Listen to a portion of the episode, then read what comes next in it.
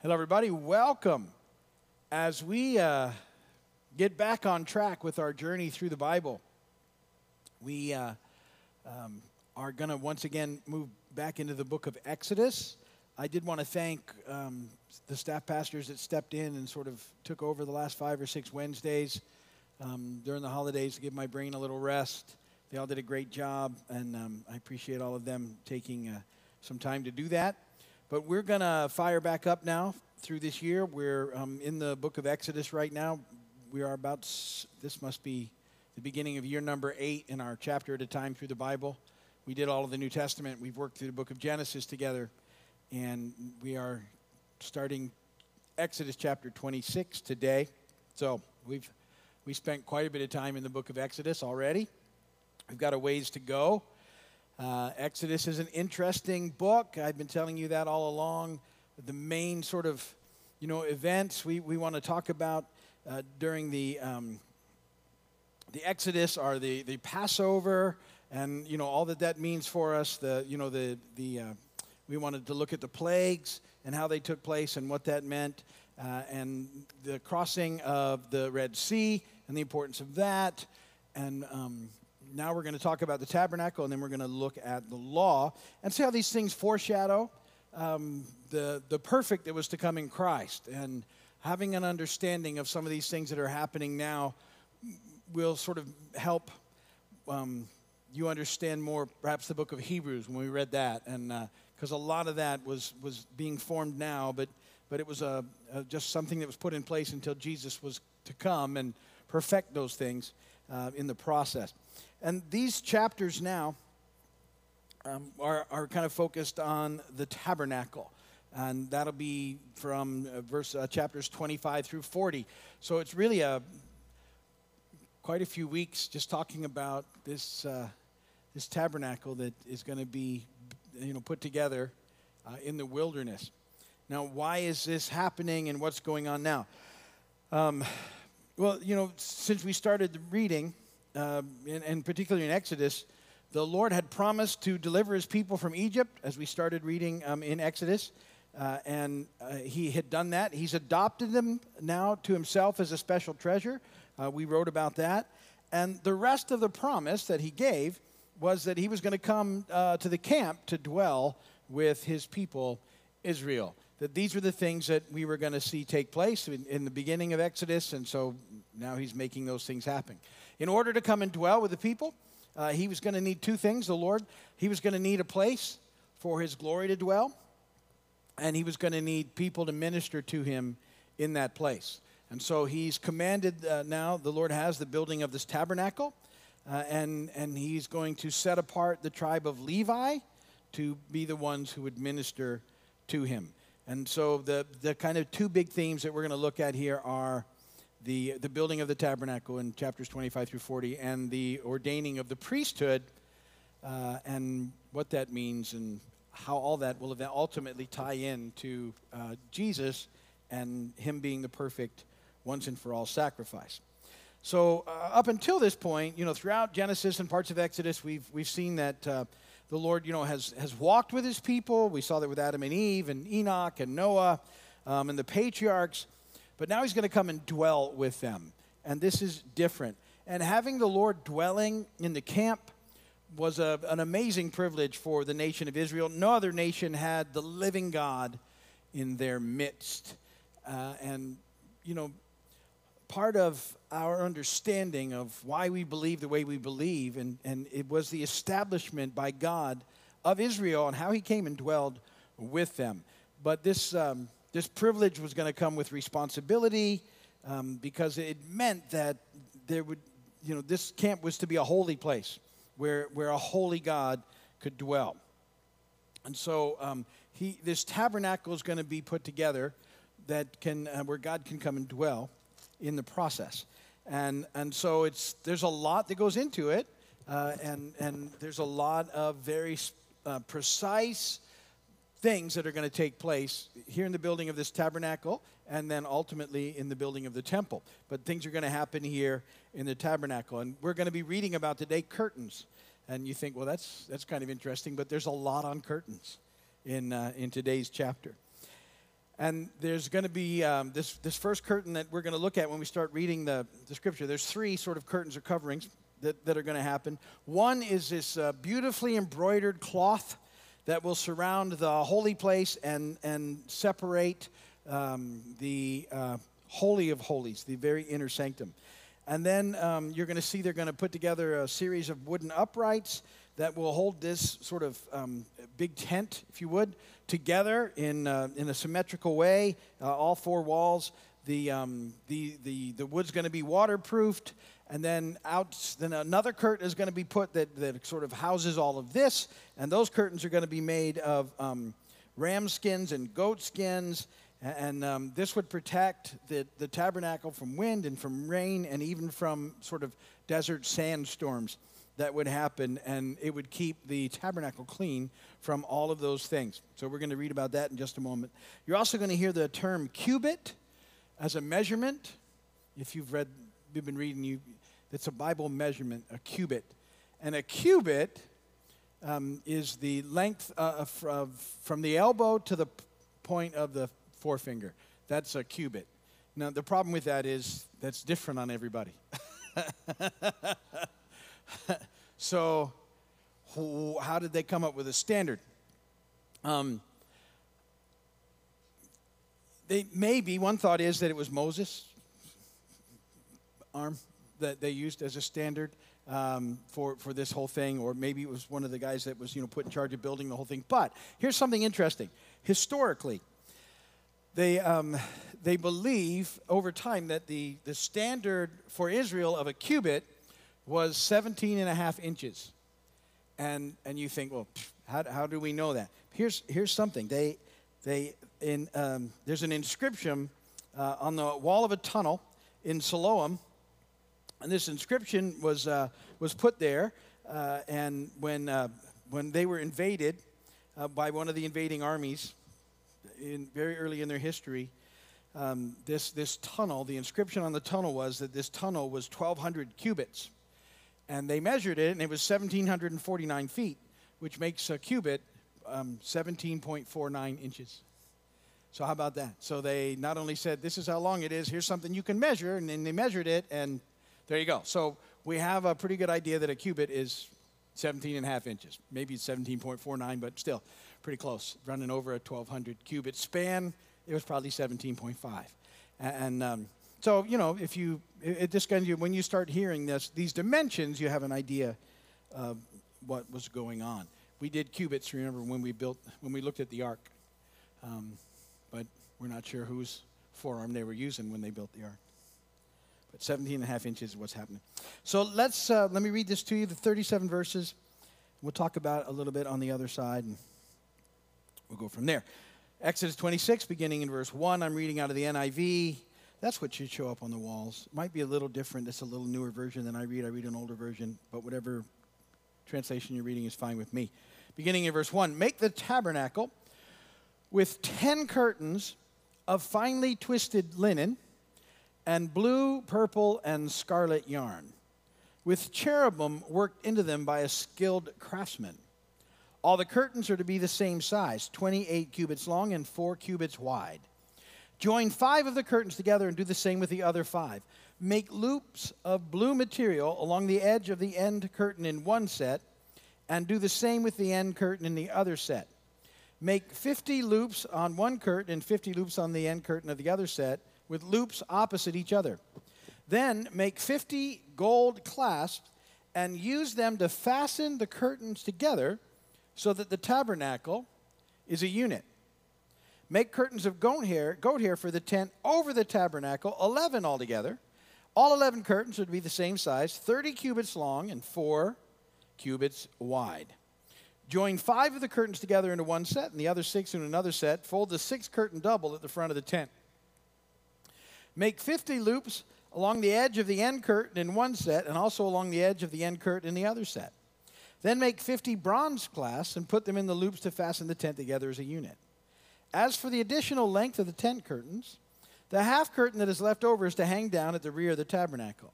The tent curtains will be a cubit longer on both sides. What is left will hang over the sides of the tabernacle so as to cover it. Make for the tent a covering of ram skins dyed red, and over that a covering of hides of sea cows. Make upright frames of acacia wood for the tabernacle. Each frame is to be ten cubits long and a cubit and a half wide, with two projections set parallel to each other. Make all the frames of the tabernacle in this way. Make twenty frames for the south side of the tabernacle, and make forty silver bases to go under them, two bases for each frame, one under each projection. For the other side, the north side of the tabernacle, make twenty frames and four silver bases, two under each frame. Make six frames for the far end, that is the west end of the tabernacle. Make two frames for the corners at the far end. At these two corners, they must be double from the bottom all the way to the top and fitted into a single ring. Both shall be like that. So there'll be eight frames and sixteen silver bases, two under each frame. Also make crossbars of acacia wood, five for the frames on one side of the tabernacle, five for those on the other side, five for the frames on the west, on the west at the far end of the tabernacle. The center crossbar is to extend from end to end at the middle of the frames. Overlay the frames with gold and make gold rings to hold the crossbars. Also overlay the crossbars with gold. Set up the tabernacle according to the plan shown you on the mountain. Make a curtain of blue, purple, and scarlet yarn and finely twisted linen with cherubim worked into it by a skilled craftsman. Hang it with gold hooks on four posts of acacia wood overlaid with gold and standing on four silver bases. Hang the curtain from the clasps and place the ark of the testimony behind the curtain. The curtain will separate the holy place from the most holy place. Put the atonement cover on the ark of the testimony in the most holy place. Place the table outside the curtain on the north side of the tabernacle and put the lampstand opposite on the south side. For the entrance to the tent, make a curtain of blue, purple, and scarlet yarn and finely, twist, finely twisted linen, the work of an embroiderer. Make gold hooks for this curtain and five posts of acacia wood overlaid with gold, and cast five bronze bases for them. Blessed be the word of the Lord. Now, certainly you all have a perfect mental picture of how this works. Because as you read it, it just in your mind, you blueprinted it all out, and now you see clearly what was happening. Um, so, so this is what I think is interesting.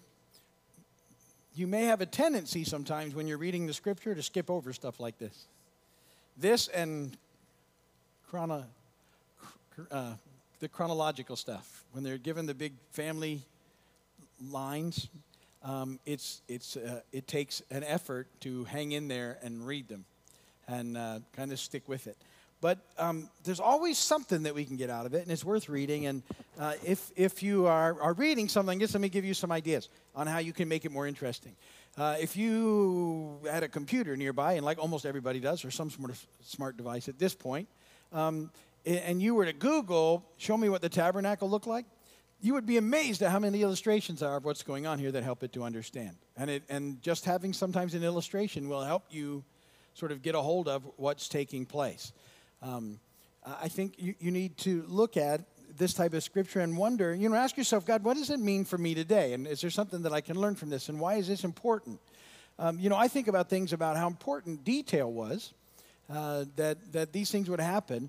And that, that at some level, some of these things that we're seeing here are a representation of things in heaven. Um, they're, they're sort of replicas in some ways of things that we're going to see when we get there. And so the detail is very important. Um, that, that we would have an idea of what some of these things would look like and why they're important. But beyond that, um, there's some neat pictures that I want to talk about, and then I want to talk a little bit about that, the curtain around the Holy of Holies um, today and why that's important to us. So there in the first big chunk of Scripture, the first fourteen verses, um, they, they, these artisans, these craftsmen, skilled craftsmen, were to weave ten panels of tent fabric.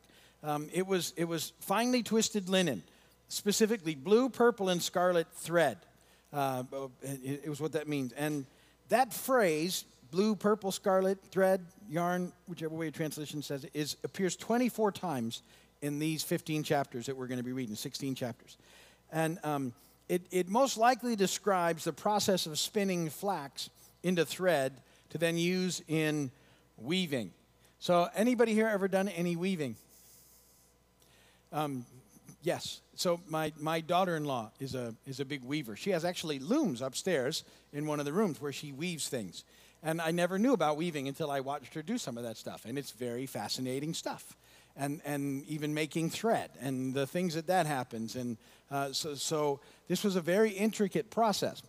And not only that, they, they're going to, in this weaving of this tent fabric, these curtains that they're making, um, they're going to be beautifully ornate. And in this one, they were going to weave into their cherubim. So that in in the angels would be, you know, representations of angels, not actual angels, but, you know, angels are going to be woven into this fabric. Now, think about that. If you've ever watched stuff that's happening on a loom, and, and so that was going to take a real artist and tremendous amounts of math to uh, to figure out how to end up with cherubim in the middle or wherever these things are going to be all over this tent fabric. So this was a big deal. These things were done, they were going to be done well, and um, it would be a huge process that was going on. So it's not like they were just slapping up a tent in the middle of the wilderness.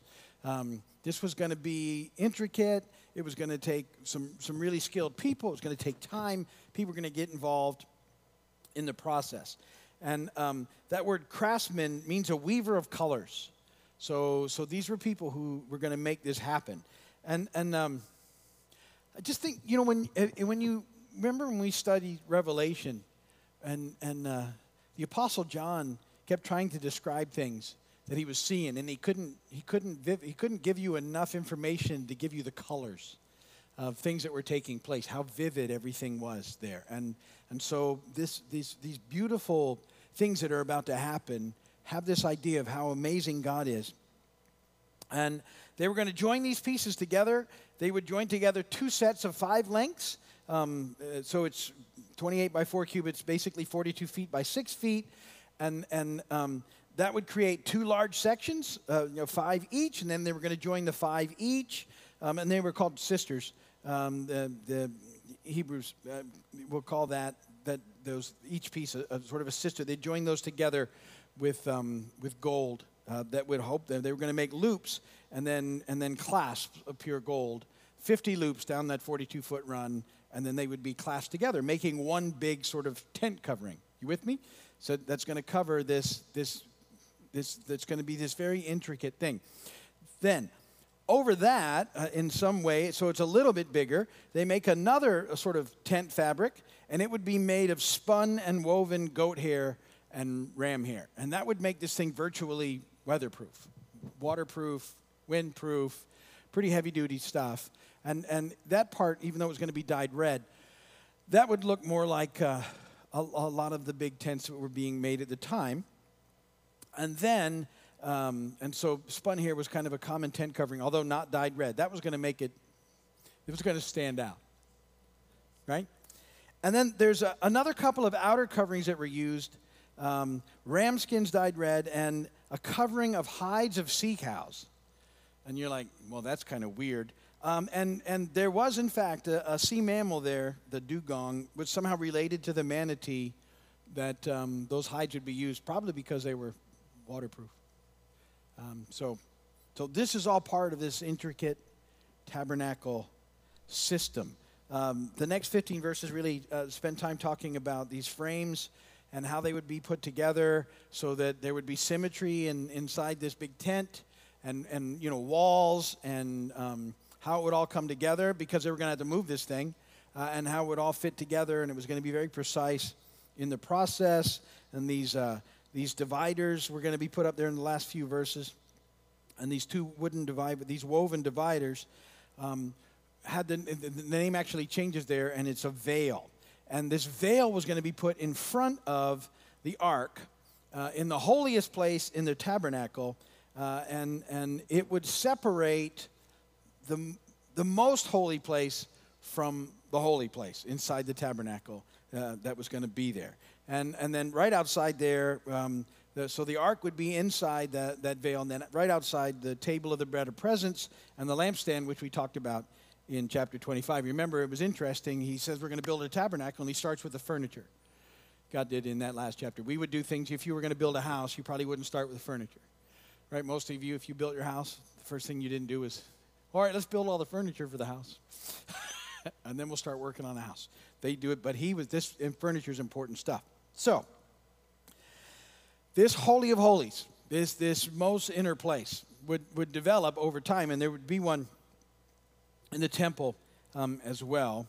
And this area, what would happen was, and why this is important now, so that place, the Holy of Holies, was literally where the presence of God would dwell. And access to that place um, was only allowed once a year um, on the Day of Atonement, and, and the only person who would go in was the high priest at the time. Uh, he would uh, go in, burn incense, actually probably go in with burning incense to um, uh, make sure that he, he wasn't able to see anything. And he would sprinkle the blood of a sacrificial animal on the mercy seat, which was the covering of the Ark of the Covenant. That was called the mercy seat. And, and by doing that, once a year, he atoned for his own sins and for the sins of the people. So this place was separated by this veil. This big um, veil, a heavy drape made of the fine linen we talked about, blue, purple, scarlet yarn, uh, embroidered with these cherubim, most likely gold cherubim, uh, in the midst of these fabrics is what was happening. And uh, and God says, when we get to Leviticus sixteen, that he will appear in the Holy of Holies, and since God will be there, there's this need for a veil because um, God can't be in the presence of sin. It doesn't happen that way. Um, the holiness of God um, could only be accessed only once a year and only by the high priest as a representation of what was happening. So all of these sort of things that are going to be put into place here that are coming up are a reminder that, that we can't casually or irreverently enter into the presence uh, of God's, you know, of, of God's awesome presence. And so before the high priest could ever enter, Uh, he had to, he couldn't just walk in there because it was a day. He had to do this long ritual washing. Special clothing was worn, uh, burning incense so the eyes is covered, the smoke would cover his eyes to view his direct, uh, to make sure he couldn't have a direct view of God. And this, um, this sacrificial blood went in with him. Now, why that's important to us today? Um, do you remember, and we we talked about this, but it's it's cool to talk about again. During the crucifixion, when Jesus dies, something happens that uh, is, is worth noting. Um, in, in Matthew twenty-seven, verse fifty, it says, "When Jesus had cried out again in a loud voice, he gave up his spirit. At that moment, the curtain of the temple was torn in two from top to bottom." This, this, this curtain temple, this thick, heavy curtain, uh, miraculously, supernaturally tore from top to bottom when at the point of the crucifixion. It wasn't torn by a man. It was a supernatural event done by the power of God to make this very specific point. Because of the death of Jesus on the cross, man would no longer be separated from God. The Old Testament system that we're reading now, this entire temple system that we're going to be reading about, was made obsolete as the New Covenant and the New Testament was ratified in Christ. We wouldn't have to depend any longer on a priest to perform a once-a-year sacrifice on our behalf. Christ's body was, in effect, torn on the cross, just as the veil was torn in the temple. And, and now we have access to God through Jesus. We have confidence, the writer of Hebrews says, to enter the most holy place by the blood of Jesus, by a new and living way open for us through the curtain that is his body. So the once and all sacrifice of Jesus on the cross does away for does away with the need for sacrifices, those yearly sacrifices and the other sacrifices that were happening, and and uh, they were put in place, and we're going to see them put in place as a foreshadowing of the perfect sacrifice to come, the Holy Lamb of God slain for the sins of the world. And so the Holy of Holies, that most holy place, is, is the very presence of God. And now it's available to all of us who come to Christ. And we have access to the literal presence of God twenty-four seven now. We talk about that all the time. Because God sees us in the perfection of Son, we have access to God. We're no longer separated by a veil or a curtain or somebody else has to go and do it for us. Because of Jesus, we can have this access ourselves to God. And, and all of that happened um, You know, as as the, the Jesus sheds his blood on the cross and pays for sin and makes a way for us to be reconciled to God once again. So when you start reading about all of these things that we're reading about now, um, it's it's all foreshadowing of where we so we've already read the, the New Testament. So now these things you're going to see. Look at the look at the lengths he went to so that people could know ultimately the issue was sin and how how how much God loves us, but how our sin had separated us from him. And the lengths that he goes to, we picked that up in Genesis three fifteen. Remember this crimson thread of redemption? All these things are the lengths that God has gone to for us to be redeemed back into relationship with him. Even though we've all chosen to go on our way, we've all sinned, we've all turned our backs on God, we we we can't get back in our own strength. He's made this way for us, and you're beginning to see pictures of it happening now and the lengths that he went to to make this happen. So when you read all the detail that's happening and all the things that are happening, there's reasons behind them so that we would never take for granted what's what's available to us now. Um, the access that we have to God is is so amazing. I think it's it, it if we're not careful, we begin to not, you know, be fully amazed like we should be at the access that we have to God, not by anything that we have done, but by everything that he has done for us. And, and how much he loves us to make that happen. So um, that's what I wanted you to think about this week, and we'll be digging into more of these things in the weeks ahead, but that's good for today. If you're watching my video, thanks for watching. Come and join us when you can. If you need prayer, go to the website and uh, put in your prayer request, and we will pray for you. We hope to see you soon.